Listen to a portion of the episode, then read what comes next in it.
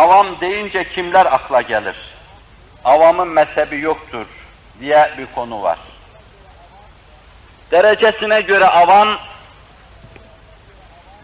daha ziyade hususiyle dini hayatta talimi, terbiyesi, görgüsü az olan derecesine göre nisbi olarak İslami ilimlerde malumatı az olan insan demektir.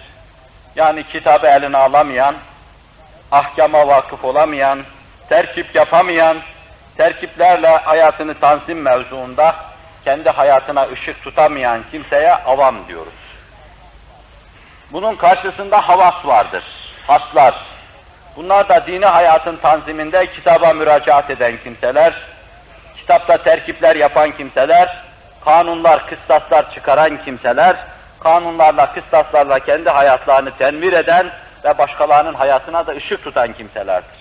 Binaenaleyh bir bakıma havasla derecesine göre müştehidin, fukaha, müceddidin ve ulemayı amilin kastedildiği gibi havas da, avamla, avamla da daha ziyade dininde, diyanetinde, namazında vesairesinde fakat doğrudan doğruya ahkam mahalline, merkezine müracaat edemiyor, başkalarının ağzına bakıyor, taklit yapıyor.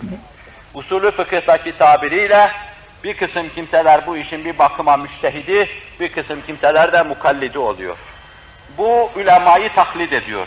Onlar ne yaparlarsa, kitaplara ne yazarlarsa onu yapıyor. Biraz bunda da zaruret vardır esasen. Herkes bir bakıma bir ilmin mukallidi, bir ilmin müştehididir. Mesela atom fiziği üzerinde ihtisas yapan bir insan bu mevzuda yeni yeni bir şeyler getirmişse, mesela atom ilk dönemlerde belli sayıda atomlar vardı, 70 diyorlardı, 70 tane element vardır diyorlardı. Daha sonra yüzü aşınca, daha sonra atom alfabesine yeni atomlar ilave eden adam, eskilerinin bulamadıkları, bilemedikleri şeyleri getirmişti. Böyle oluyordu. Arkadan gelen kimseler bu kaşifleri, bu bulucuları taklit ediyorlardı bu işi bulanlar, daha ilk dönemlerden alın, tam mesela Demokrit'ten alın, atomun ilk kaşifi derler odur, ondan alın devrimize kadar, şu partiküller nazariyesinin hüküm fermi olmaya doğru gittiği döneme kadar sıralayın, her devirde bir kısım kaşifler vardır ve bir de arkalarından giden şeyler vardır. Tüfeyliler vardır. Önde gidenler müştehittir, o ilimde müştehittir, arkadan gidenler de mukallittir. Binaenaleyh bizim liselerde pek çok mukallit hocalarımız vardır. Üniversitelerde mukallit hocalarımız vardır. Başkalarının bulduğu kanunları okuturlar. Bunlar mukallittir. Bunun gibi tıpta ilk mesela İbn Sina'nın tıbba dair vazettiği kanunlar var. 8 asır Avrupa'da tedris edilmiş. Fakat bugün bu kanunların çoğu demode olmuş ve rafa konmuştur. Ama daha sonra kendinden gelen kimselere o müştehittir. Kendinden sonra gelen kimseler de onun mukallididirler. Şu devirde de İbn Sina olsaydı, şu devirde İbn Sina olsaydı başkalarının mukallidi olacaktı.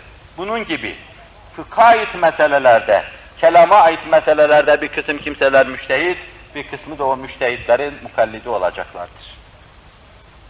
Avamı siz mukallit olarak alın, havası da meseleleri kendi kitabından, kaynağından çıkaranlar olarak ele alın.